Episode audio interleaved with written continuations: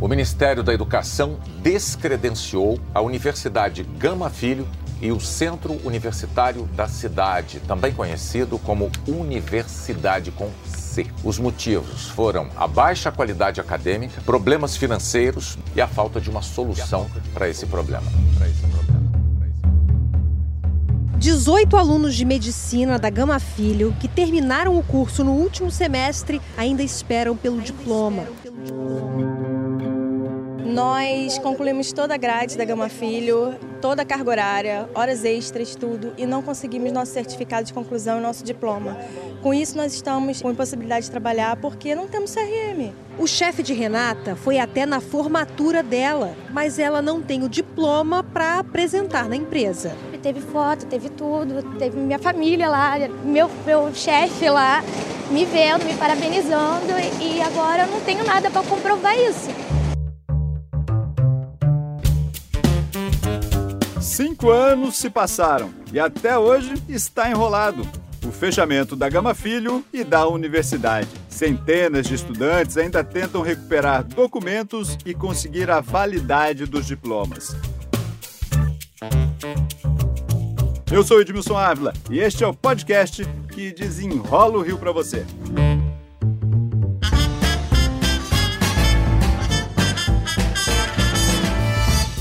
O meu convidado de hoje é o advogado Gustavo Lix, nomeado pela Justiça para administrar a massa falida e encontrar soluções para o problemão que ficou. Nesse novelo que se formou em cinco anos, que pé estamos? Edmilson, estamos é, agora num, em um processo falimentar. Começou com uma recuperação judicial e agora em um processo falimentar. E como todo processo falimentar, estamos organizando uma relação de credores para que as pessoas não sejam pagas de forma desorganizada e nem sejam pagas de forma equivocada. Ao mesmo tempo, tentando trazer ativos para a massa para poder pagar esses credores. Falando aí em pessoas que têm a receber é, qual o tamanho dessa dívida toda?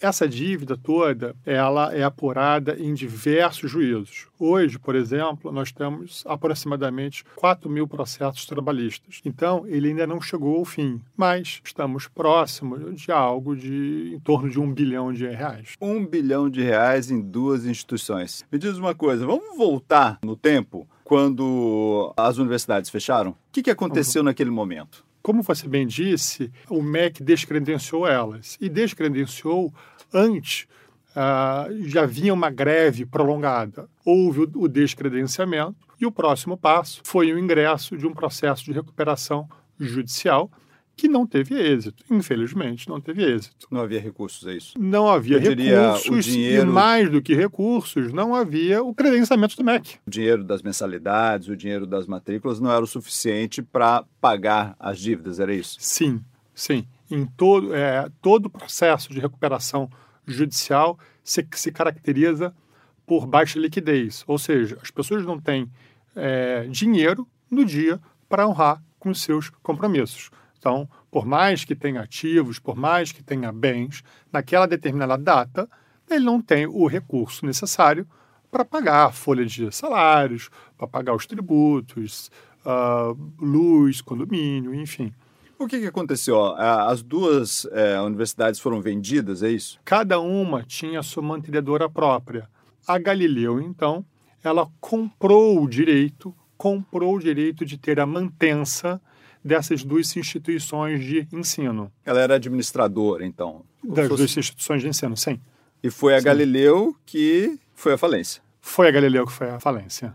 Bom, qual que é o próximo passo, então, a partir deste momento? A partir desse momento, nós temos que concluir a fase de uh, apurar o quadro de credores, para que, novamente, para que a gente não pague as pessoas de forma equivocada, e, ao mesmo tempo, dar uma destinação social para os ativos que compõem a massa. Nem todos os ativos que, assim como, por exemplo, o campus de Piedade, atualmente não é da massa. Há uma disputa judicial sobre quem é o proprietário daqueles, daqueles imóveis. Hoje, E então, não é possível dizer quem é o proprietário da, do prédio da Gama Filho, lá em Piedade? está, está sob júdice. Razão pela qual é, nós ainda não podemos vender aquele imóvel. Porque você não sabe quem seria o vendedor do imóvel. Quando ela foi vendida, a universidade foi vendida, o prédio não estava junto, então? Não, só foi o direito de explorar as instituições de ensino. A matrícula dos imóveis, não. Então, hoje, o que as pessoas imaginam, que, ah, não, vamos vender esse prédio, eu que,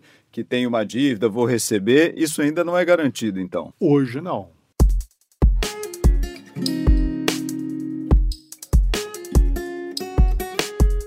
E quanto aos estudantes? Muitos estudantes foram prejudicados na época, enfim. Hoje, essas pessoas que ainda buscam os seus documentos, o que é possível falar para essas pessoas? Edmilson, é, o Poder Judiciário está atento e auxilia, mas, de fato, quem tem os registros dos alunos é o MEC.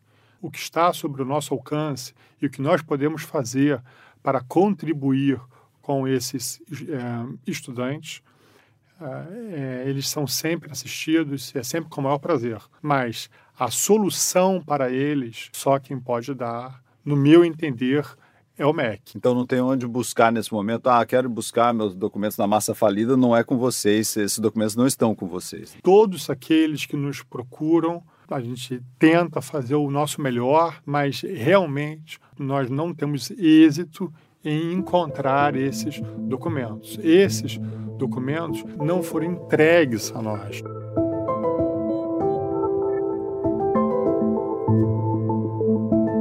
Aquela região ali, enfim, a, na região da Gama Filho, lá em Piedade, era uma região que tinha muito movimento, o bairro respirava ali é, um pouco por causa da universidade. Depois do fechamento, o bairro entrou em decadência. E hoje há uma tentativa aí de, ah, vamos é, ocupar essa, essa universidade, criar ali uma FAETEC, a universidade, a, o governo do estado tem um interesse.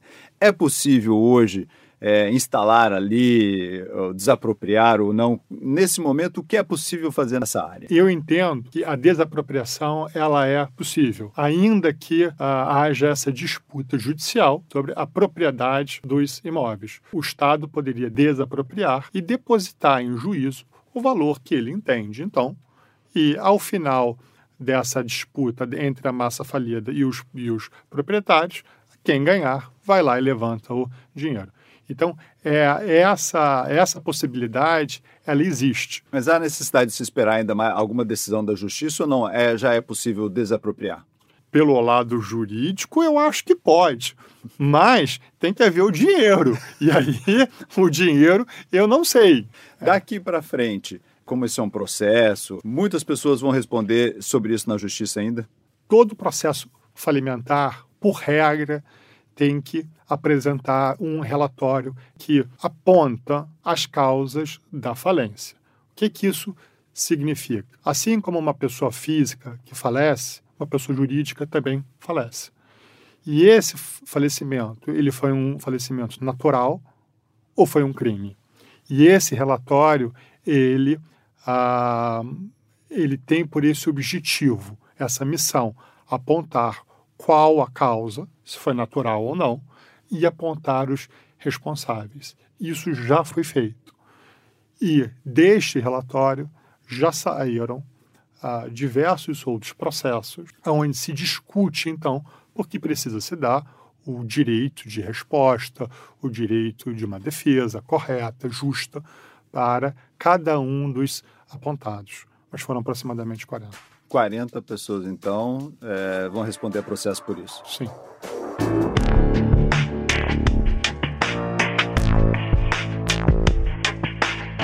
Quanto tempo nós precisamos ainda para vencer todo esse problemão que ficou?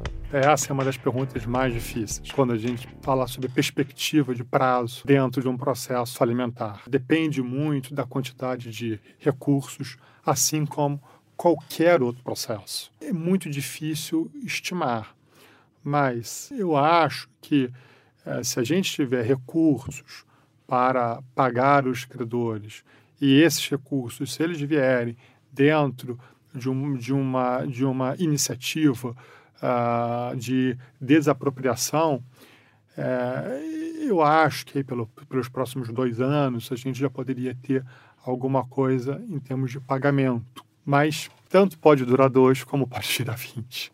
Eu não consigo precisar. Pode durar muito tempo ainda. Pode isso. durar muito tempo ainda. Gustavo Lix, muito obrigado pela presença. Obrigado, é um grande prazer, Edmilson. Este podcast foi editado por Lucas von Seehausen e a engenharia de áudio é de Léo Viô. Toda quinta-feira a gente desenrola um problema para você. Até o próximo.